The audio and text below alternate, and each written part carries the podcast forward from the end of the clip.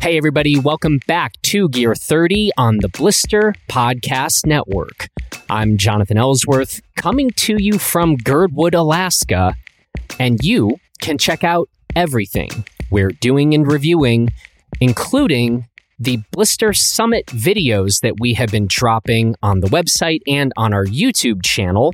And you should definitely be checking out those Blister Summit videos because we have already published a number of very, very good ones.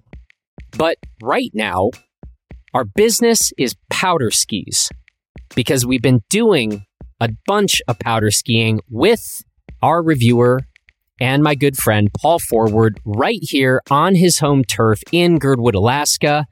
We've been skiing Alyeska Resort. We've been snowcat skiing with Chugach Powder Guides, and we've even been in the heli. So we thought this would be a very appropriate time to sit down with Paul and discuss some of the different skis that we've been skiing on this trip, and also to talk a bit about some skis that are kind of in the works, some new designs. And also, a proud moment for me, I got Paul excited about a new description of a snow type.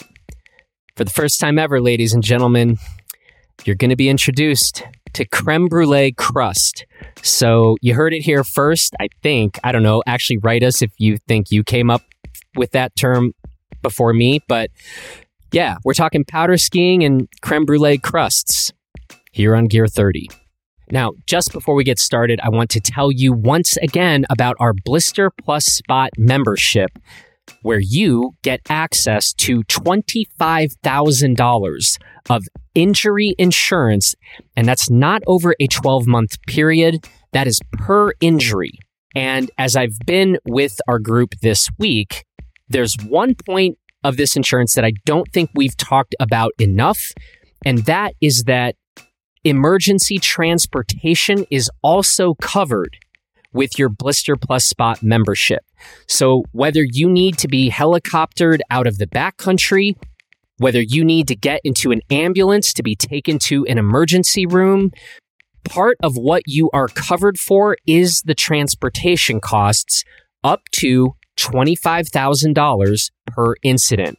And that fact right there was enough to get one of the people in our group Shout out to Josh to sign up for this Blister Plus Spot membership right on the spot. And so, congrats, Josh. You're covered. And at the end of this conversation in our Crashes and Close Calls segment, I'm going to tell you a little bit about Riley, who is on this trip. And I don't think he has Blister Plus Spot yet, but my God, this dude needs it. So stay tuned for my Riley story, aka the missile. That will be after my conversation here with Paul Forward. And speaking of Paul, let's talk to him now. Here we go.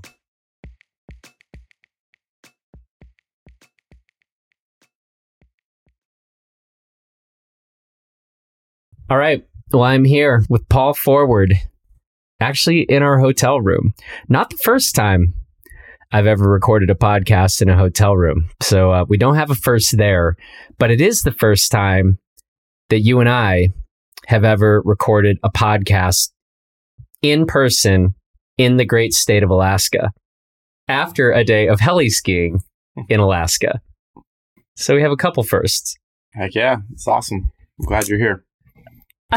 you sound like it. Actually, you just sound tired, which you, you deserve to sound tired. Um, you've been working hard this week. We've we've uh, we have not made it easy. Well, I'd like to think our group hasn't been that difficult. Actually, the weather is the culprit. Yeah, the group's awesome. I'm not just saying that. That you guys are really fun to ski with. It's super cool crew. Everybody's got a great attitude, and everybody's um, doing an awesome job. The uh, this has been the toughest weather week of my whole season as far as just having a really hard time being able to get out and go skiing. I think we've launched the helicopter three days. I think we got one like full ish day of heli skiing yesterday. Today we got three or four runs. The other day we got one before we got chased out. And um, yeah, it's, it's, this is I haven't had a week like this the whole season. Um, usually, you know, people book a seven day trip, we get out five or six days. It's been hard. And say more. It's been hard in part because it's kind of been snowing over big portion of the state. Pretty much all of South Central Alaska has been in these like storm clouds and this week. So that's been, uh, you know, uh, usually with a private charter like you guys have, especially, there's some flexibility to to go, you know, way up north or way down south or out to the east um, when the when the weather's bad, and it's been just pretty tough to go anywhere. Luckily, we got Mhm. Alyeska Resort. Yep. We had a really good POW day, your day one of your trip. Yep. Um, that was actually super fun. That was a really fun Alaska day. Everybody was skiing fast and hard and jumping off stuff. And I think you all got to see how amazing the North Face is. Yeah. Well, we couldn't actually see the North Face, but we got to ski the North got to Face. experience how awesome the North Face is. I mean, being able to ski like 2,000 to 2,500 feet of like pretty steep, consistent fall line with like, you know, fully off piste terrain is pretty cool, especially when it's pounding snow. I keep I keep saying this, but like I truly had no idea what the pitch was on the North Face because we couldn't see it. It was pretty Right. socked in, incredibly good snow. But you know, you're kind of on something and you sort of make a left turn or a little bit of a little bit of an airplane turn. And then i would just kind of i was like oh i just dropped like four feet. Yeah, it's steep. and, and really today was the first day we could kind of see it and I yeah, was like, oh, that makes a lot more sense now. it's steep up there. I mean, like when it's hard snow, like it's like slide for life. Like if you fall, you'll go to the bottom if the snow's hard. It's a steep mountain and it's like, it's, you know, big, wide open face with all kinds of features. It's super fun. It's my favorite inbound skiing in North America, Hmm. hands down. I freaking love it. And you guys got to see it on a pretty cool day, which is awesome. Yeah. Um, that's actually been, I know this is something that you have talked about quite a bit with CPG and the setup, but one of the things I think you feel a little bad that we haven't like had longer fly days, but from my point of view, we've actually had a chance to sample all the offerings. So day one, really fun inbound stay at Alyeska. I I've never been here before, so I was stoked to get in the resort. Then we've done a few days of cat skiing and got to see that side of the operation. And then we've had a bit of time in the heli. So for me, just kind of seeing what y'all have to offer, this part's actually been pretty cool. Yeah, no, that that part worked out. I mean, that's our thing at CPG, right? You ski every day. If you want to ski, you can ski every day, no, pretty much no matter what. And so, yeah, you got to sample the cat skiing when it was in really good shape. Yeah. Like we had that first day was like Japan powder Yes, in the cat was. area, and then you guys got two more days of um, really good cat skiing, and that's also cool. Like the f- first day cat skiing, you just cat skied all day. The second day, we tried to heli ski first. Then we landed in the snowcat area and we did seven cat runs. Mhm. And then then yesterday we went in the snowcat first. We did two cat runs in powder, and then we went and did nine or ten heli runs. We picked you up in the snowcat. It's it's very James Bond, but it's really fun and it's it's cool because you get to ski. Chances are, if you're here, either it's storming hard and it's snowy, and you get skiing powder at the Alyeska and the cat area, and then as soon as it gets sunny, we go heli skiing. So Yeah. it's it like I love it. it's really fun. Um, I am curious if we think about the quality of snow, because Alaska maritime snowpack. Uh, this is a good topic because we are constantly dealing with questions or people who are like, well, you guys aren't on the East Coast. So East Coast snow is like this, or Mm. people who are like, you guys live in Colorado where they think it's always powder. and then I come out here thinking, okay, maritime snowpack, it's going to be denser, wetter snow. How uncommon was the snow that one, like our first runs of this morning, Mhm. but then also like a couple days on the cat, I was like, this is dry, light, not what I would call maritime snow. How Right. common or uncommon do you hit that? Oh, I'd say like that. The really dry cold pow is like a little uncommon for this time of year for for like mid April, but that's like not unusual at all for like Jan Feb, even into March, like to have storms that are cold like that. And um, yeah, it's like not that not that big a deal. Mhm. Um, you know, a lot of our storms do come in warmer than that, and you know. I, in some ways, prefer that, right? Like that day at Alyeska, that first day was super fun, but like we could feel the floor the whole, you could, Yep. lot- most of that day we could feel the bottom, Yep. the old hard snow. if that same amount of water equivalent had fallen, you know, a little warmer, it would have been spongy and you wouldn't have felt the floor. It would have felt just like pow. And that's one of the magic things about this this place and powder skiing we have here is like it's like spongy and bouncy and smooth even you know after one storm. So um pros and cons, but you know, it's like it varies. It can it can be plenty cold here for sure. Hmm. Uh, and then the snow that we skied this morning was like closer to what I think of as like typical Alaskan powder skiing. So by which I mean the, the snow we hope for here for heli skiing especially is kind of a spongy base, smooth spongy bottom with something like four to eight inches of smooth like lighter pow on top, and like like I, I'm notorious for saying like second or third buckle pow is like my favorite, like of your boots, of your three four buckle boots.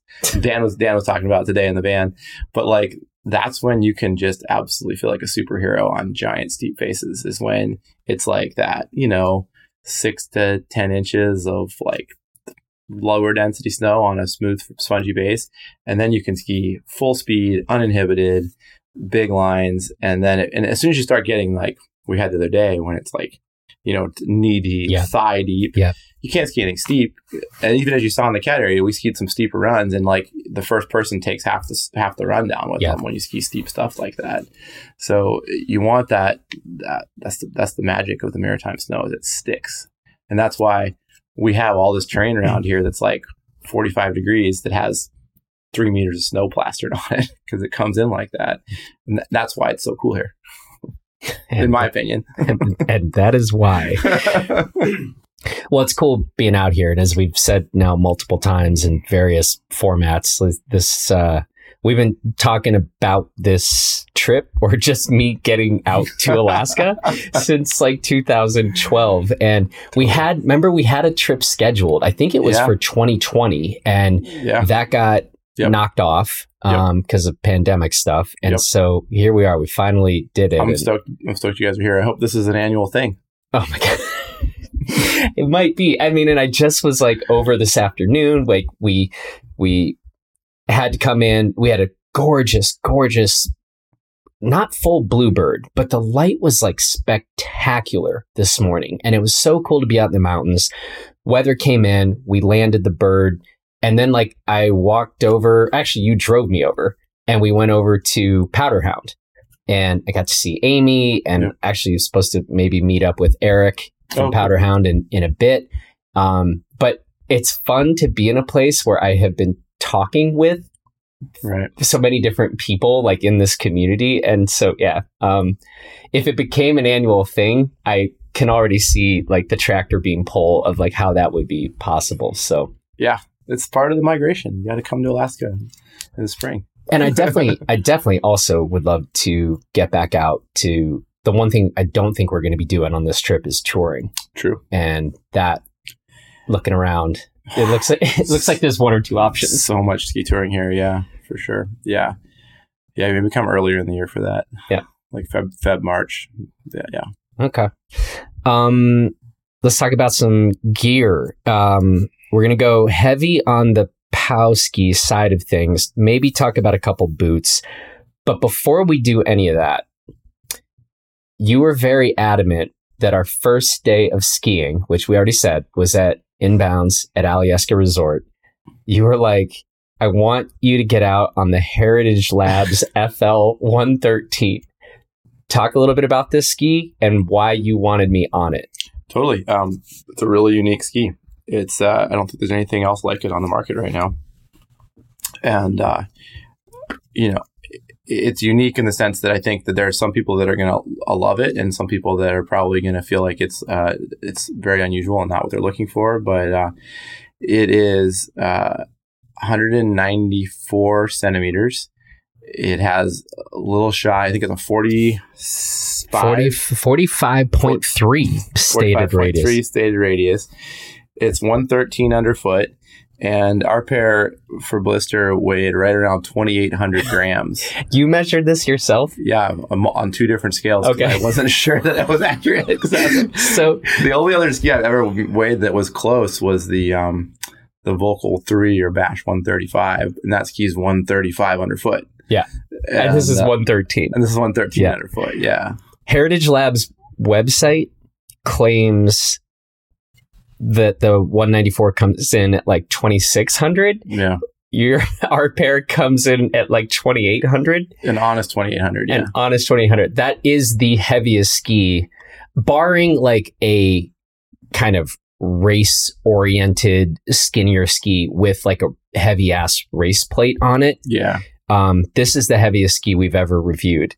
yeah. I think so. Yeah, yeah, and it's it's it's pretty cool. I mean, it's um, it has a recommended mount of around minus eleven, and I've tried it everywhere. Well, I I, I had uh, there was a typo in the initial mounting instruction, so I actually skied my first few runs on it at minus seven, which was pretty wacky for that ski. And then I've skied it back as far as minus 12 and kind of settled on liking it 10, 10 and a half personally. Um, so it's a traditional mount point. It um, has a flat tail, but it has a very low full reverse camber. Like it's basically flat. Um, there's no there's no actual camber in the ski, and uh, it's intimidating to look at. It's intimidating to feel on your feet when you're swinging on the chairlift. It's really heavy, but I think, and you could speak to this, Jonathan, having skied it, but it's like it's not like a super. It's not a super hard ski to ski. Like No. it doesn't kick your butt. Like it's No. it's very loose. The tails break free very easily. Um, what it doesn't do is is car return very well, in my opinion. And Mhm. maybe I just haven't figured out haven't figured out how to do that. But even on like a a nice soft groomer, you know, even trying to let them run at that radius, it, it doesn't for me like lock in very well to a turn. But that's not what it's for. Mhm. It's a good ski for like just smashing through all kinds of stuff, and Mhm. it's really loose and drifty. Mhm. Um, it's really easy to throw it sideways. It's more of like a, it turns more by rotating and drifting than like bending and carving, in my opinion. hmm Yeah, and I know we were having interesting conversations on the hill because it was a low visibility day.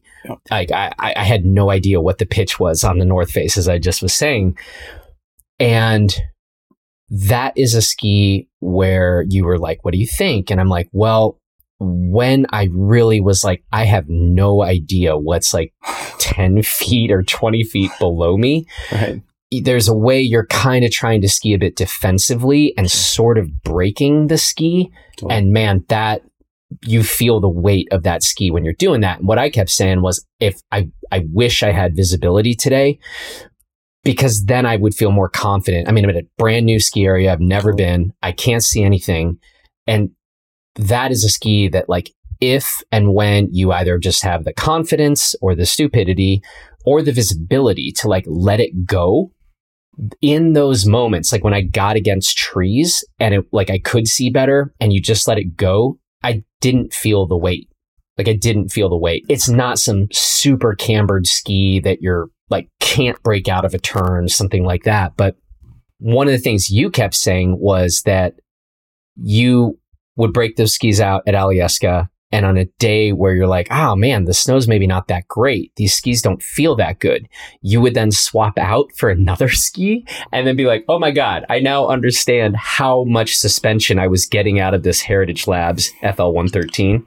Yeah, no, it's true. I the first day I skied them, it was uh, North Face Valley Esco was skiing pretty good, and uh, but but pretty bumpy, and like hadn't snowed in a little while.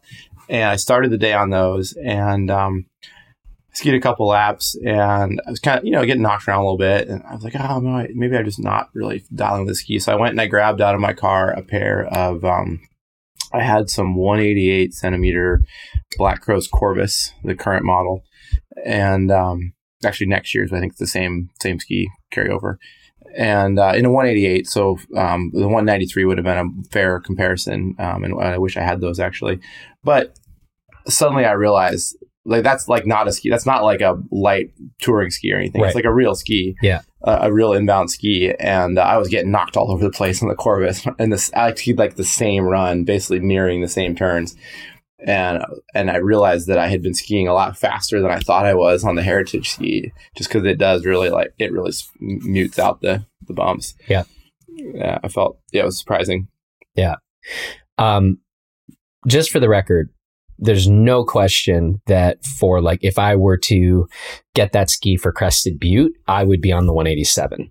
Um, I didn't actually see the big downside not like I'm some expert on Alyeska resort now, but on a day where it was pretty tough visibility, still, I didn't see the downside of going with that big a ski other than what I was talking about on like, if you're not letting it run and trying to kind of break it, like it's just a, it's a lot of mass. Yeah, there's a lot of swing weight there for sure.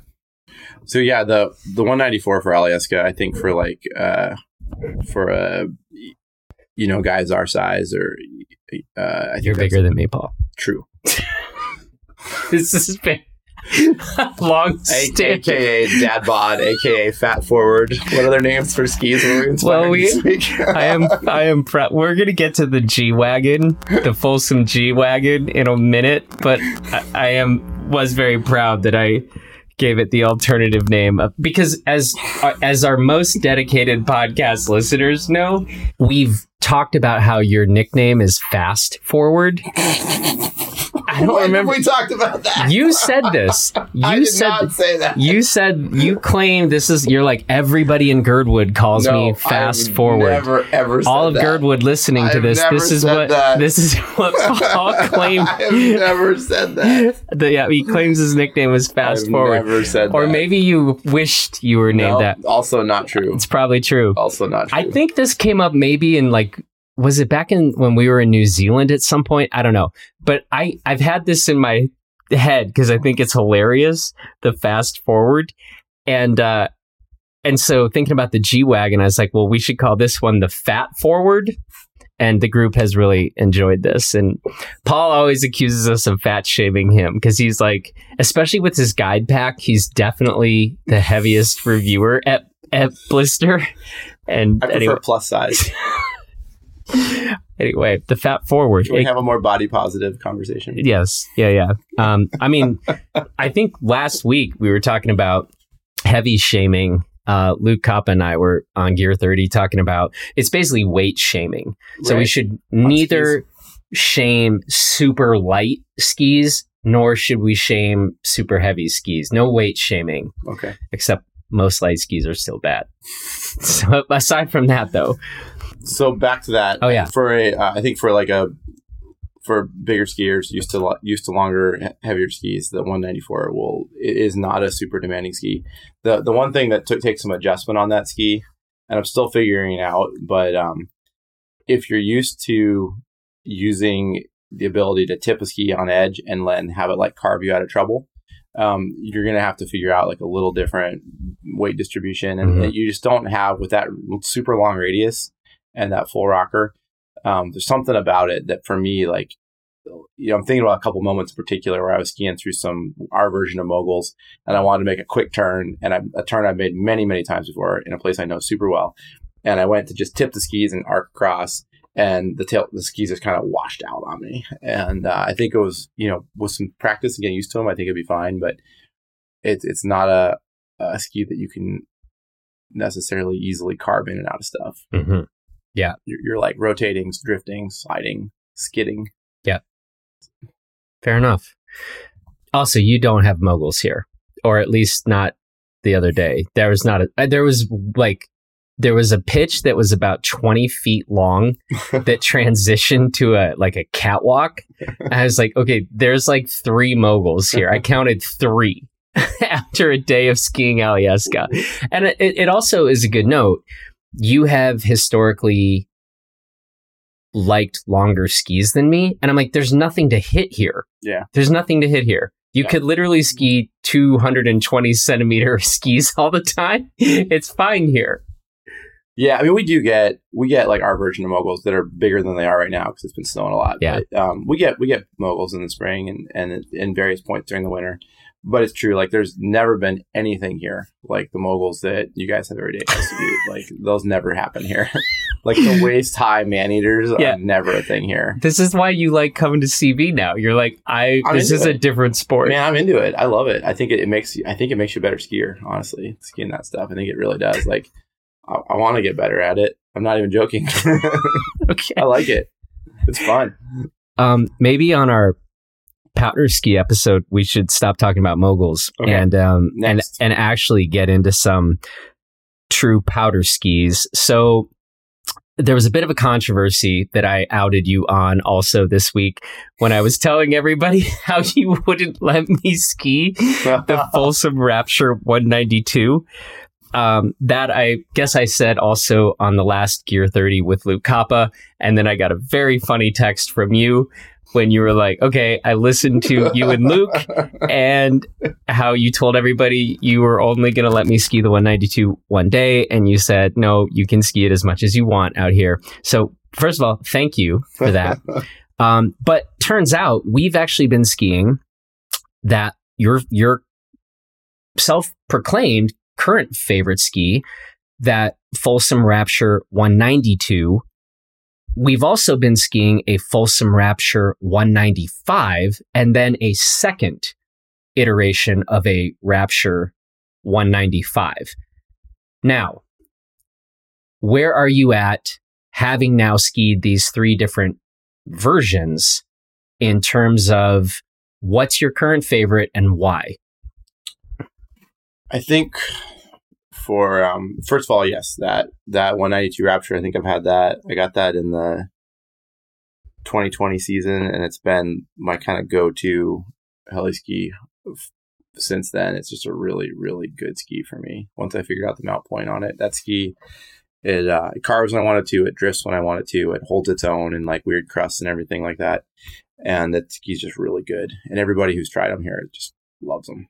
Um, the Mike brought Mike McCabe from Folsom brought uh, two pairs of Folsom Rapture 195s. They're pretty similar. Both have the shallow reverse camber. Mm-hmm. Both are 195 centimeters. One just has a deeper rocker profile than the other. And um, Mike and I, we have the same boot sole length, so we were swapping back and forth that day at Alyeska.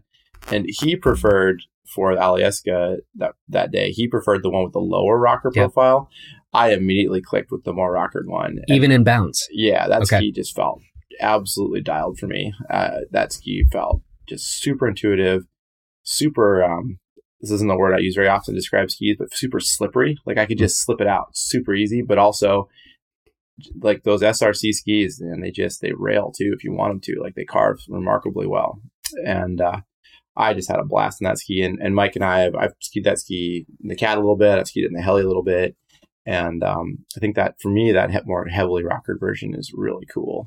And the 195, I feel like I've basically lost nothing mm-hmm. compared to my 192.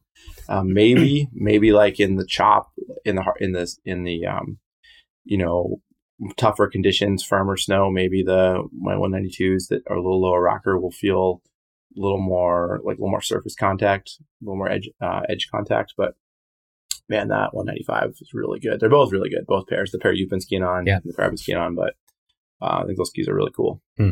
Yeah, I first skied your 192s uh, on a cat day.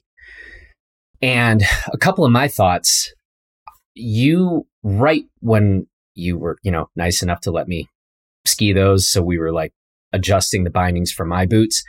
You were like, well, the recommended line is set around maybe minus eight. And you were like, you want to be forward of the line. So I think, I think we set mine up about minus six. Again, it was pretty, we did some tree skiing, but it was still pretty open mm-hmm. tree skiing and then just truly open faces.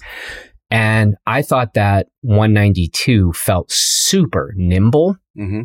but also in some of the pretty deep snow we were getting into, I felt short shoveled. Okay.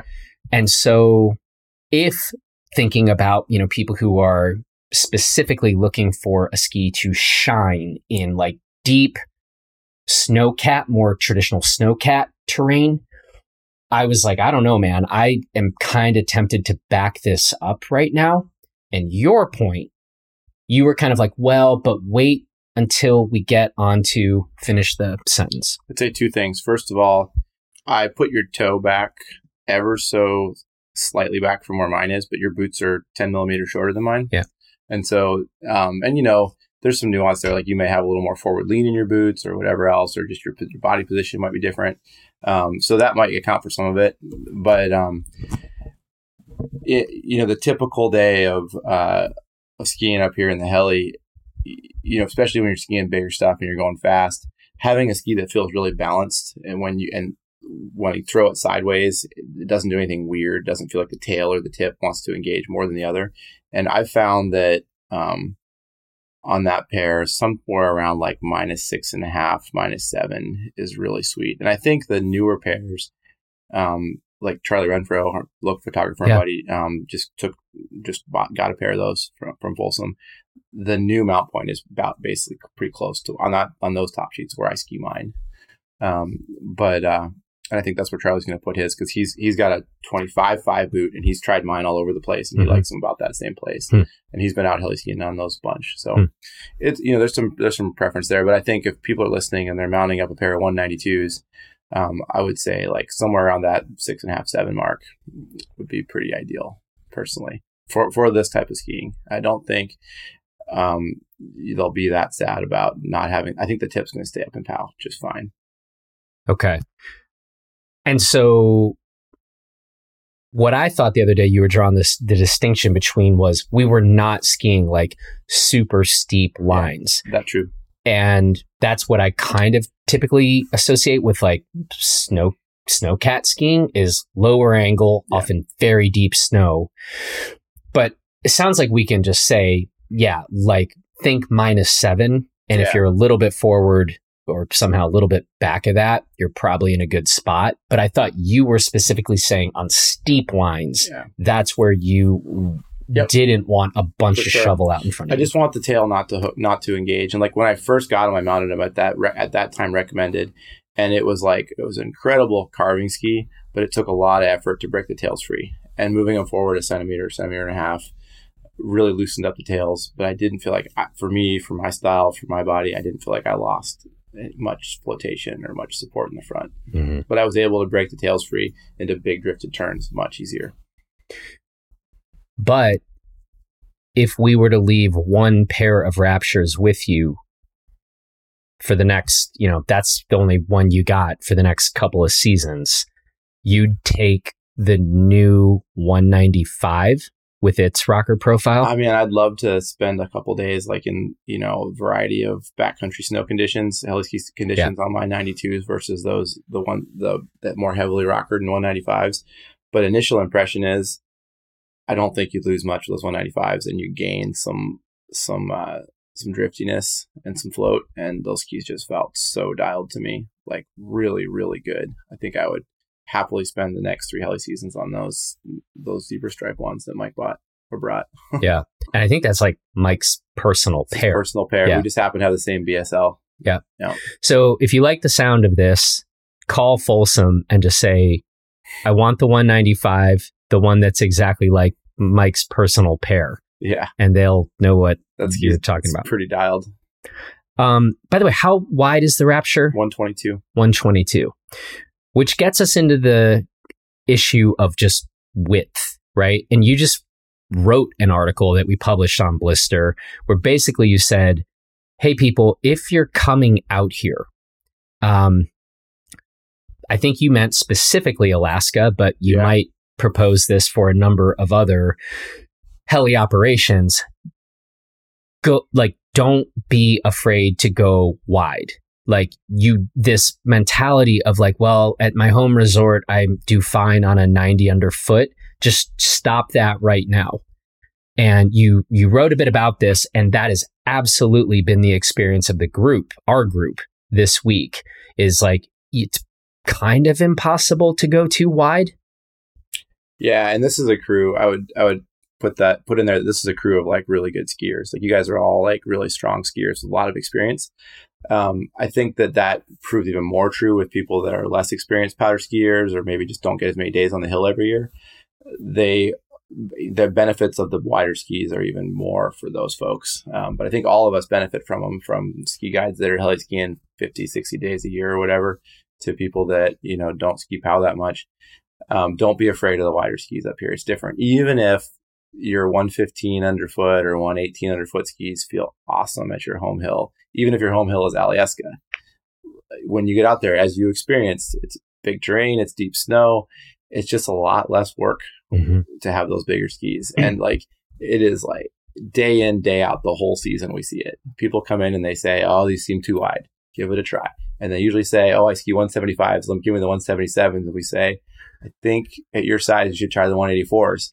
And then they take the 177s, and the next day they say, "I think I might try something longer." Yeah, it's just different. Yeah, Tr- trust your guides, trust the company.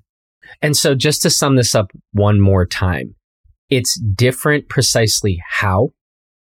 Yeah, I think it's a combination of the terrain is is big and and and open uh, and open and like undulating. You know, there's like rolls and dips and like big steep parts, and um and the runs are the the you know people out everybody's home hill is whatever is two thousand vertical feet, three thousand vertical feet, whatever.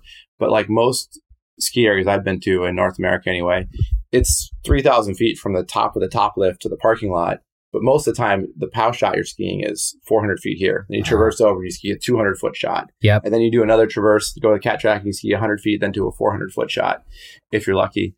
And when you're heli skiing, like if it's a 2,000 foot run, it's a 2,000 foot fall line. And I think a lot of people get pretty, pretty tired on those runs, like, you know, on, especially on skinny skis where you're working hard to get the ski up and out of the snow between turns. Whereas those big, fat, surfy skis, you don't have to do that up and down motion as much. The ski just stays on top and you can just surf your way down. Mm-hmm. I think that's like, that's the factor. Yeah. For sure. And there are a number of people in our group. I mean, so this is why a couple of the skis we've actually been passing around around the group is this G wagon, yep. this Folsom G wagon, which is 132. I believe so. Yeah. Yeah, 132 underfoot. It is a not the widest ski either of us have ever skied, but pretty wide ski. And a, and a number of people in our group are on Folsom Raptures. And yesterday they were like, I wish I was on a wider ski. Totally. So that's a ski, again, that's 122 millimeters wide. The Rapture, yes. The Rapture. Yeah. And people in our group were like, we wish we were on wider. So the G Wagon's 135 foot. It's actually 135. It's actually, okay. Yeah. yeah. Yeah, and that's what I was on today. And at no point was I like, ah, God, I wish I was on something narrower. You're just not, it's just not comparable to inbound skiing. Um, you don't, it's kind of almost impossible to imagine like needing a quote unquote more maneuverable ski in this terrain. Like it's, that's not going to be your issue. And we've been skiing like relatively just because of the nature of all the new snow we've been getting and the avalanche problems. We've been skiing pretty small runs. Like we haven't skied big fall line runs, and that's still been the experience of the group for sure. Yeah, that they were happy on the really big skis. Yeah. Um, and and I will say like maneuverability. The more you get into the steeper, more technical terrain, the more like you want to be able to not necessarily like make really quick turns, but throw them sideways really yeah. easily and feel like they let go and not hold you on into a carve and having like a ski that feels you know, nimble-ish is pretty nice in that regard. Yeah, and we should also say, I mean, if you're talking about like couloir skiing, mm-hmm. there, if you're literally hop turning, yeah. you know, a full kind of 180 degrees, that's also not what we're talking about at the moment. Totally. Um, but anyway, another another um, lesson on ski width for uh, for anybody who needs to hear that. Another ski, we need to talk about a discontinued ski, the K2 Powabunga. um, you told Mike McCabe and me that we both had to ski this while we were here. Mike did get on it. I have avoided it so far. Um, the shape looks fantastic. The problem is I hand flexed it before skiing it, yep. and it is it's in the running for the softest ski I've ever flexed, like in Blister's 12 year history. And that made me shy away a bit. So, um, I don't know. Do you want to say any more about the K2 Powabunga? Yeah, I'll, I can talk about that ski a lot, but I'll, but what I'll say for right now is, is I, I had actually thought that I should have you ski it before you flex it. Yeah. Because everybody who flexes it first, including me, says the ski's not for me. Yeah um, especially all of us that are experienced skiers, used to being on you know higher performance skis. Um, but what I'll say is, is that you know we have a, a, guide staff of I like to think like generally really good skiers and our guide staff with a ton of experience skiing in this type of probably as much as anybody in the world skiing mm-hmm. this type of terrain. And on any given day, when you see what the guides are carrying out of the hangar and throwing in the basket, most of them are, are on old pairs of K2 Powabungas that they're hanging on to and milking because everybody really likes. They're, they're not perfect. Not everybody thinks they're the greatest thing ever, but by and by and large, even like everything from like guys that raced at a high level in mm-hmm. in college ski racing to you know less less skilled but like still good good skiing guys everybody gravitates toward those skis out there. And um, they're just really intuitive. It's crazy ski. It's super soft. It's 13600 foot it has like I think a minus four mount point. Like nothing about this like makes sense really. Minus four? Yeah, it's really far forward. Okay.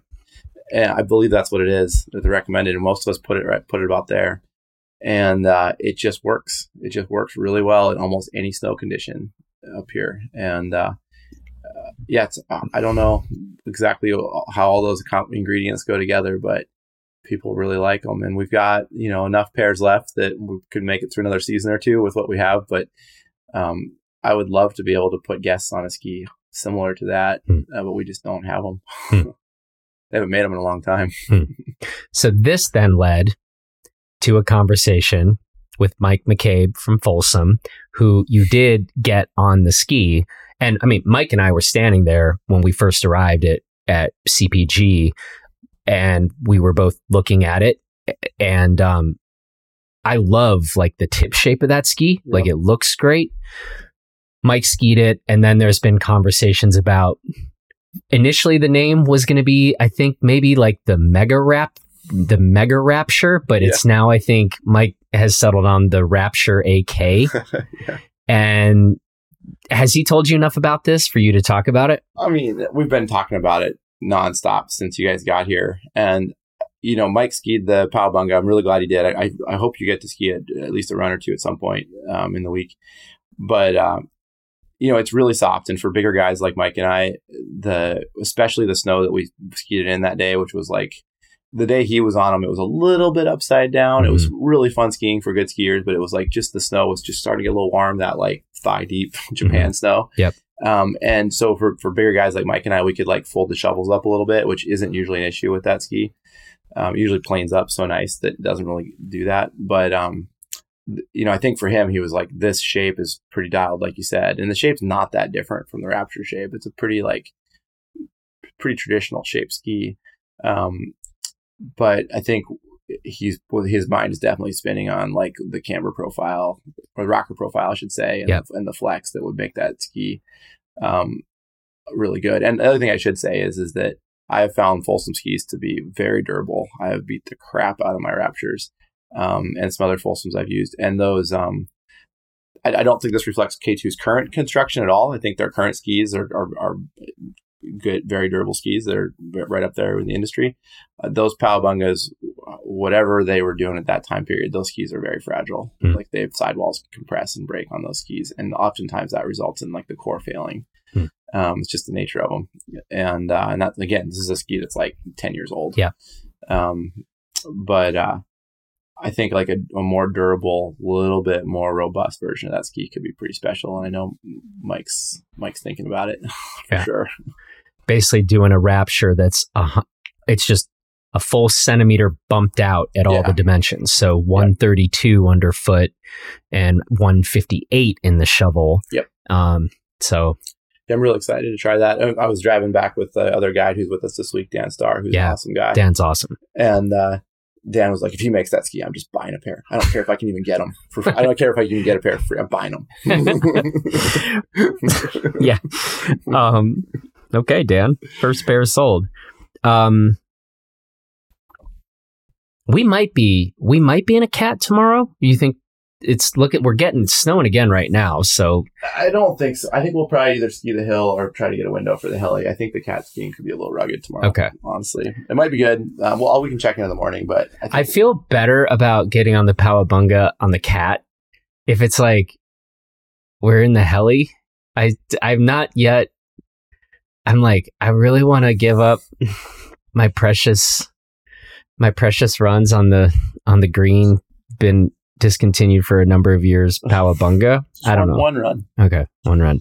Um, let's keep it moving. the DPS Lotus 124. Um, you've been skiing. I mean, frankly, you've talked about how that DPS Lotus 124 in, I believe, a 191. Yep. That was your guide ski Totally. For So I got the Raptures. Till you got the Raptures. Yeah. And so you're now skiing the current iteration of the Lotus 124. Compare, contrast thoughts. Yeah. Last week, the week before you guys got here, I had um, a bunch of consecutive, like really good. It was it was sunny then. Oh. Sorry, um, but uh, I had a, had a bunch of consecutive days where I kind of skied the my old Lotus 124s, which now are I think are God, I want to say those skis are like 2016, 2017, somewhere in there. So I've had them for a while. Um, version that was like with the spoon tip, which in, in my opinion did nothing in that shape, maybe detracted from it.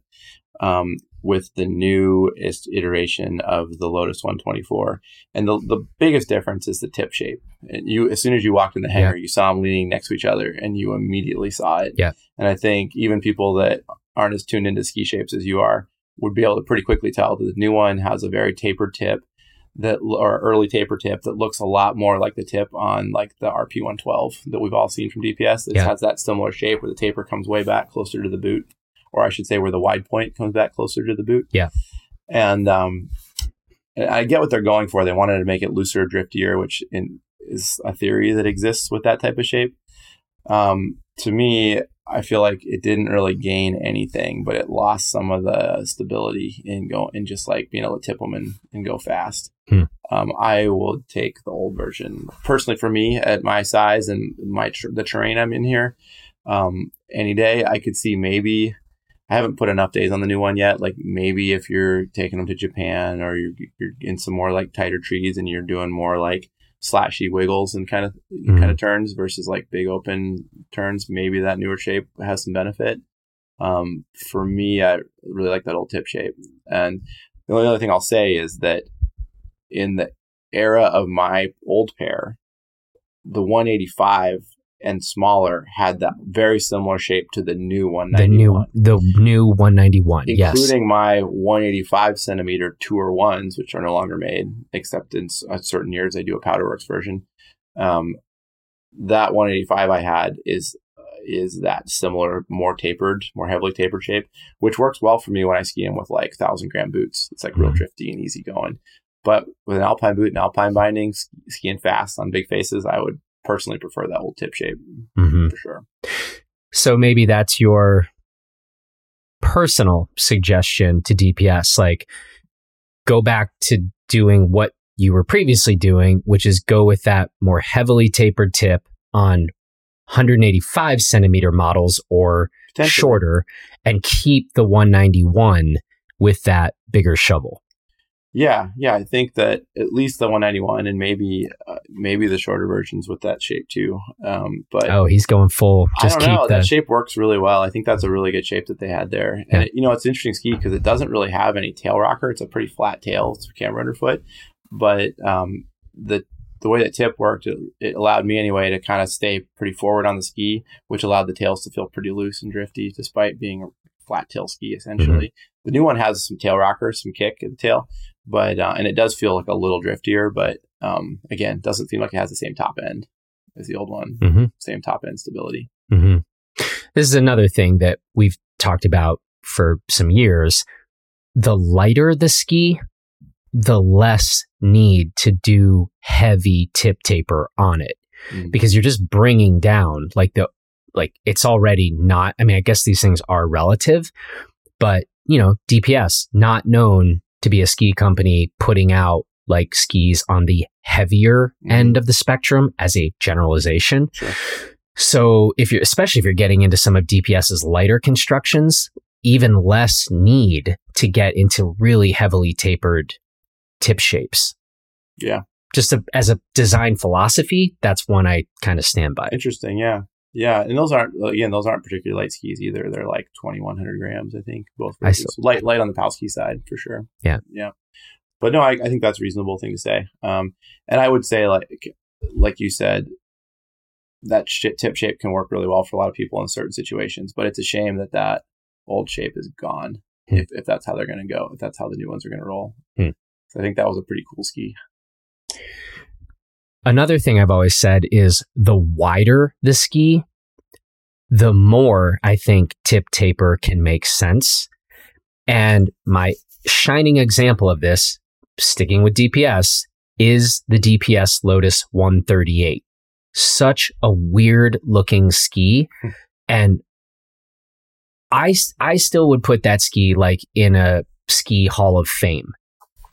Um, you and I haven't talked about the Lotus 138 for a while, and I was going to ask you about this today, and then I was like, I'm going to say this for the podcast. But that is a ski literally 138 underfoot. It does go to a pronounced tip taper. And I thought that ski, that ski to me is far more versatile than it looks. Um, and then, so first of all, I don't know if you have thoughts on that or, or to this question. How often are you on a Lotus 138 anymore? Oh, I still ski them sometimes. And, you know, I, I want to be careful when I talk about that because the when you say Lotus 138, there's been a lot of iterations, and they're yeah. all and many of them are very different yeah, from each other. Fair. And so, and I've skied. I personally have right now. Think I have four different pairs of Lotus 138s, and then I have a couple pairs of spoons. Uh huh. Um, but all four pairs I have are like very different from each other. The biggest difference is the shape changed a lot from to the to to the, the you know, they still run special editions of the current version, mm-hmm. and uh, they did it this year. I have a pair of that shape, and that shape is very different than the predecessor shape that was um, much more tapered, um, had less of a flat spot underfoot. Um, and, and, for me, yes, I agree with you. That ski has like a ton of taper, but that ski is is still in my mind is a reverse reverse ski, mm-hmm. and I feel like the way the tip taper in powder works on that ski is different than on a ski like again like the RP112, which is has a lot of side cut but also has a ton of early taper in the tip. Um, I'm not a ski designer, so I don't I'm not gonna I don't want to attribute too much to like what a characteristic brings to the table yeah. when you're actually skiing it. But to me, the very very heavily like you know basically full reverse shape of a 138, especially that older version, the older shape that ski, I agree with you. That ski, like, as long as the snow's like kind of soft, mm-hmm. the ski does pretty darn well. Mm-hmm. As long as you're not trying to like carve a turn on a mm-hmm. groomer, um, that ski does re- remarkably well. I would, I could ski much faster in variable conditions on that 130 underfoot ski than I would on the 112 underfoot ski. Yes, that has less taper. Yep. But I would also say that a ski with uh, even less taper than that, I would do even better in those conditions. Once I'm starting to get back into like traditional skiing style where I'm like tipping and, and carving. So I think there's like, it's kind, it's kind of apples and oranges a little bit with that 138. I think that's kind of a special beast. Those one, those full reverse skis. Um, I do still ski those skis, um, from the heli sometimes. I've just been enjoying, I've been skiing a lot of carvy skinny skis and bounds. I've been enjoying the feeling of like tipping the ski and carving lately. So I've been skiing them less because those are more drifty skis. Um, but they are really fun, and I do still take them out sometimes. I took out the the big purple 138s like a week or two ago for a day. The ones that are in the hangar. Uh, yeah, yeah, yeah, those are actually Dan's, but um, but I've got a pair of the same ones. Yeah, hmm. Yeah, that's fun ski. Um, it's not it, it if you know you're going to be skiing like pretty consistent POW or three dimensional snow, like more breakable stuff, they're really good. If you're worried you're going to get into places where you're going to have like long stretches of like you know, basically like windboard or like other like hard surfaces. Yeah. They start to become yeah. like more of a liability in yeah. those situations if you if you need to go fast. And when when I especially this time of year when there's like heat ups and more winds, snows as we get later in the season, you're more likely on any given run to encounter different snow types. Um, I start to gravitate more toward the even if they're still really fat, more traditional shapes. Um, and like for example, like the Liberty Genome, yeah, 142 underfoot, 141 yeah. underfoot, but much feels much more versatile, it, eh, like on hard snow. Like you could take that ski up and you could like carve yep. visible tracks on a groomer with that ski. Kingswood, could, Kingswood SMB. Kingswood SMB. Yep. Um, those types of skis, the Fatypuses, yep. um, even like the old like Moment Kami. Whereas like you're not going to do that on the on the 138. No, no, it is not a good firm snow ski at all.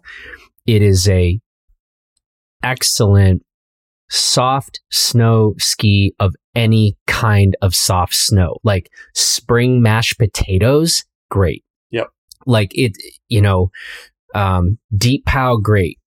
Gluey snow, there's maybe not a ski I'd rather be on, like where you're just like cake batter. Yep. But this then leads me to oh, did I was you? gonna say, well, it's a different. I I ski them differently too. Like I ski those 138, those reverse reverse skis. I'm almost always like pretty even, 50 Yeah. 50 on both feet. They don't do as well.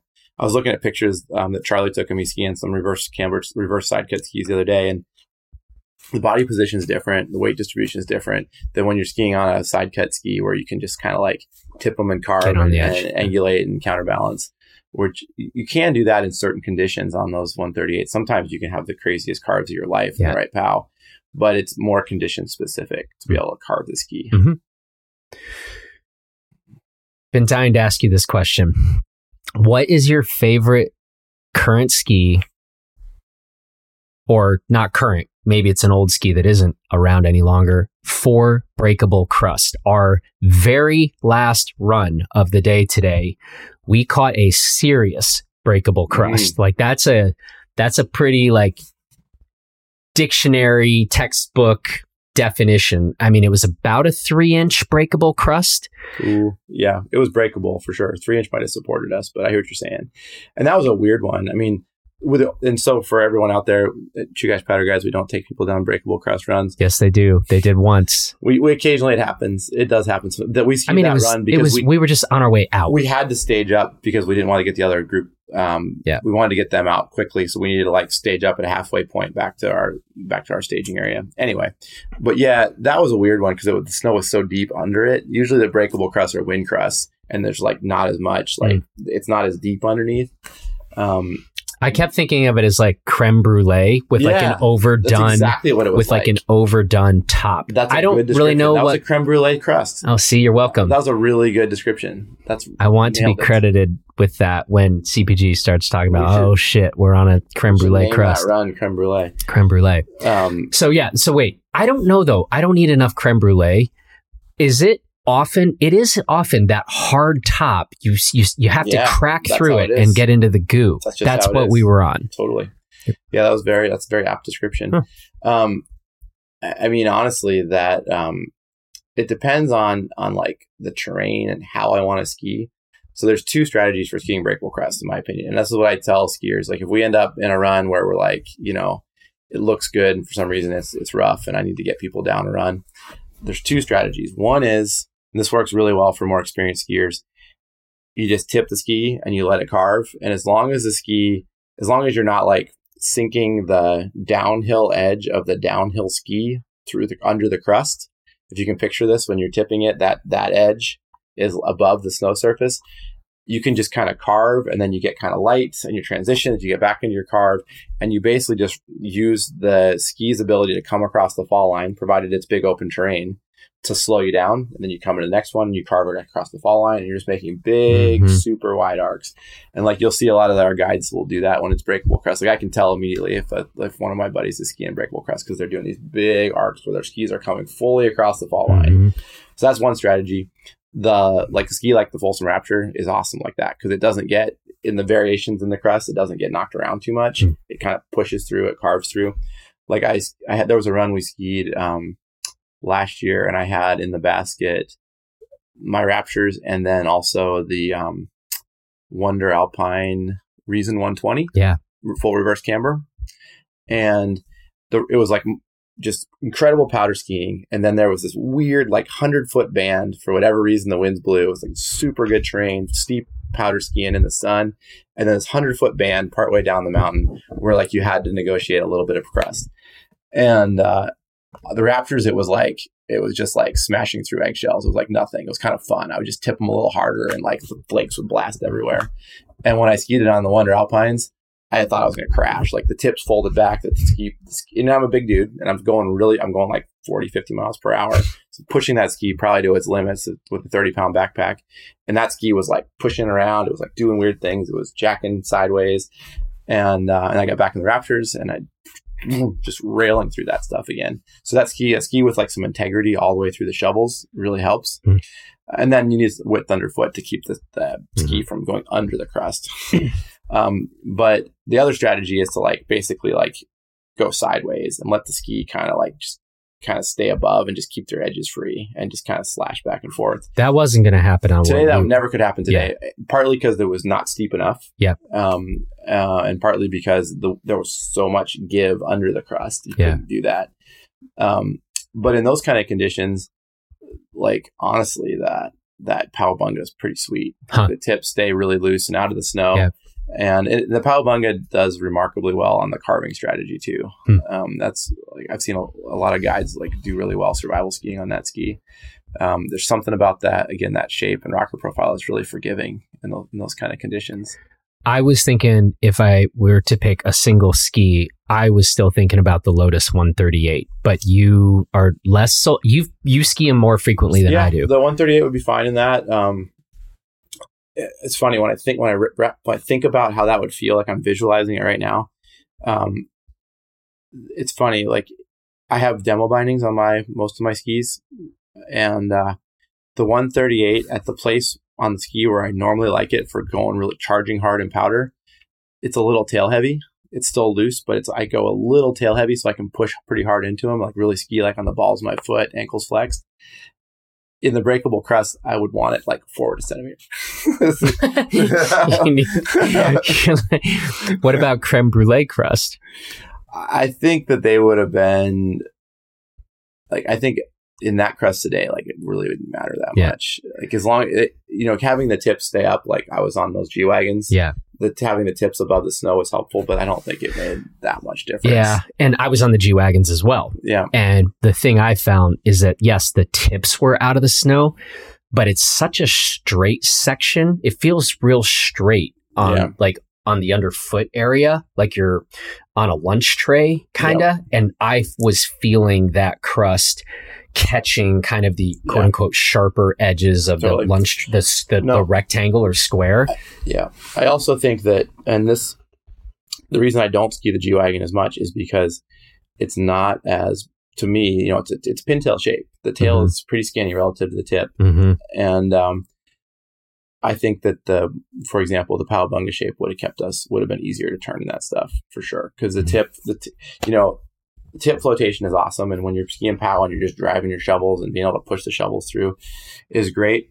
But when you're in any kind of conditions where you want the tails to break free and be loose, I feel like in certain snow conditions, especially more difficult conditions, like a little bit of crust or some something that's grabbing a little bit, a more traditional shape like that Powabunga, like the Rapture, um, that tail coming up a little bit more and carving a little bit better is helpful. And I think the I think you would have done better. I think I would have done better on Powabungas and that stuff Hmm. um, for sure. And I I think that same liability of the um, of in that stuff today, this that same pintail shape of the of the G wagon would have been true for the 138 also.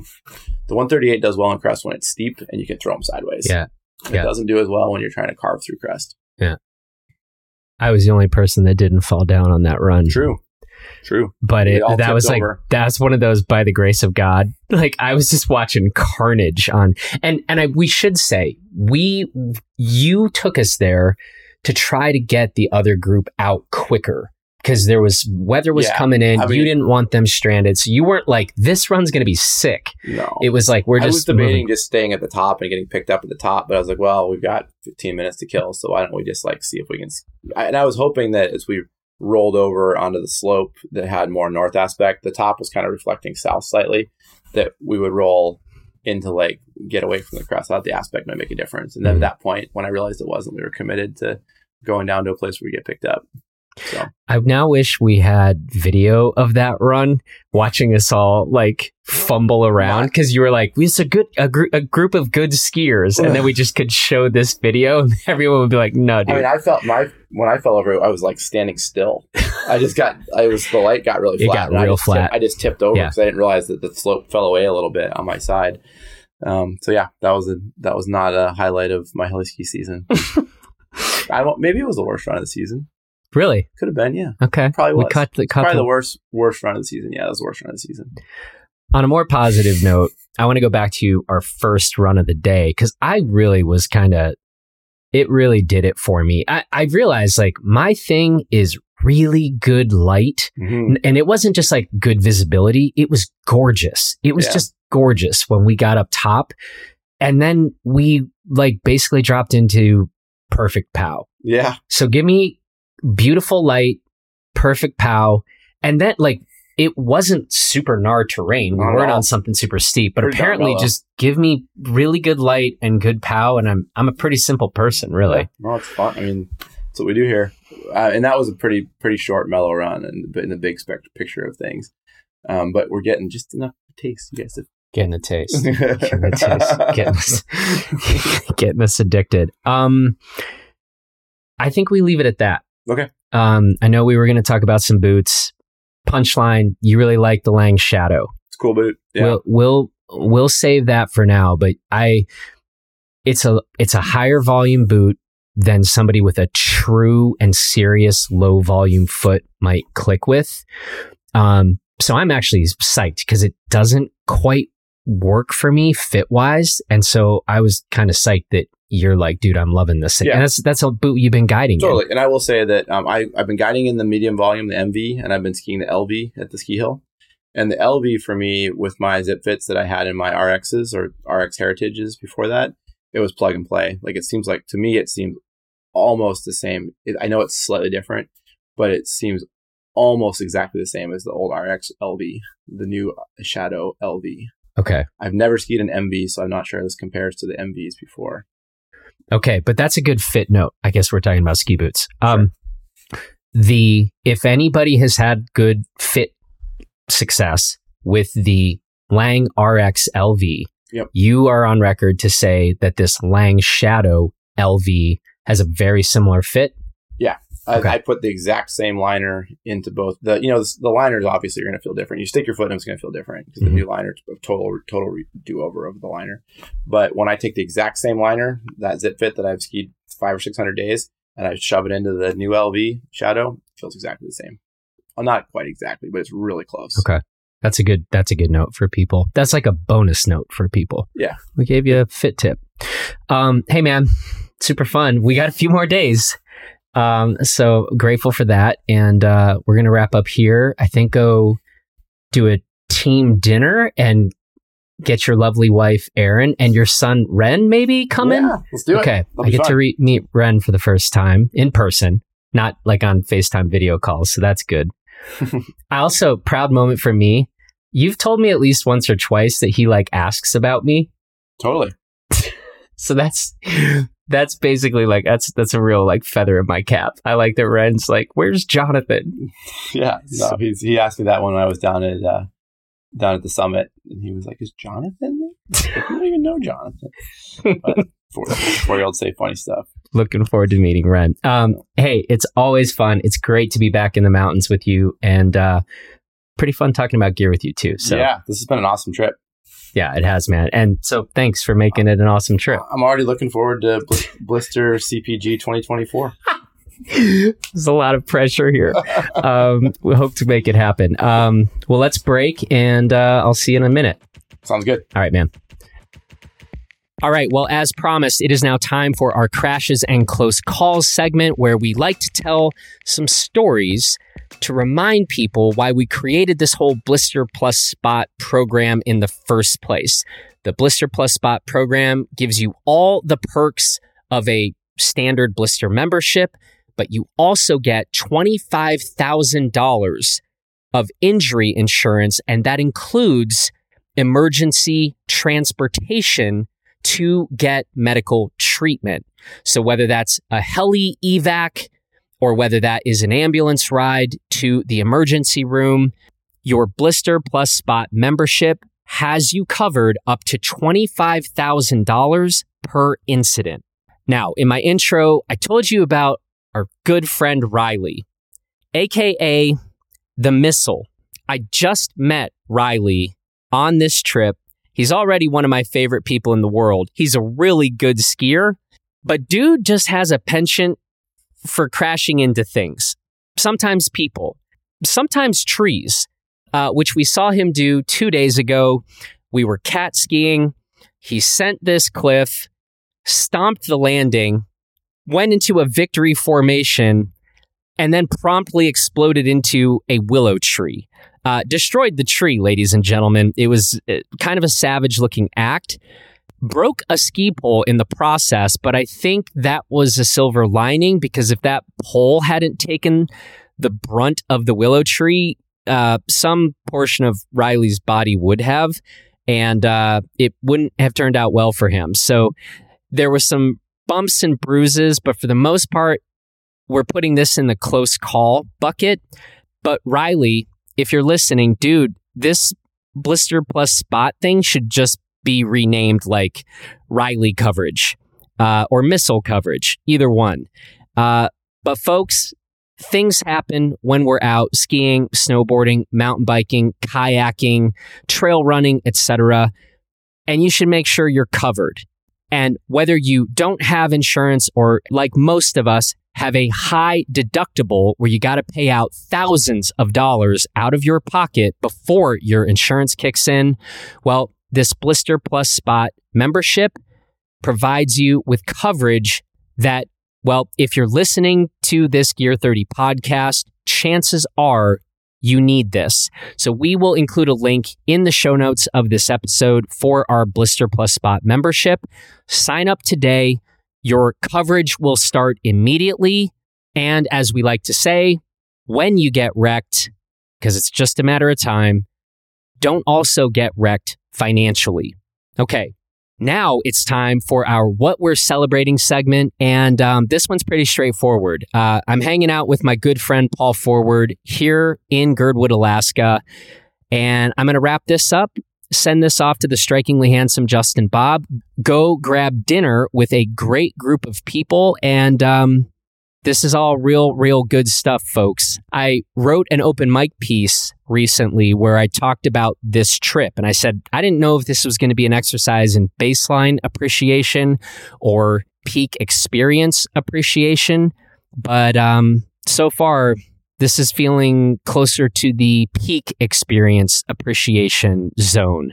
So there's a whole lot to be grateful for right now. And a bunch of those reasons are actually waiting for me to go have dinner with them. So here is to being in big, cool mountains with really good people, uh, something I will never, ever tire of. And that then brings us to the end of this edition of Gear 30. I want to say thanks to Paul for the fantastic time so far and for another very fun Gear Talk episode here on Gear 30 with him. Thanks also to the strikingly handsome Justin Bob for producing this episode, and thanks to all of you for listening. And if you are enjoying these conversations where we dork out hard about powder ski design, well, I don't really know where else in the world you get to hear this kind of stuff. So if you haven't yet, please take a second to leave us a rating and or review wherever you get your podcasts and that will just help us keep this whole thing going and growing and um, we'll keep talking about all this gear stuff. All right everybody take care. Time for dinner. Talk to you soon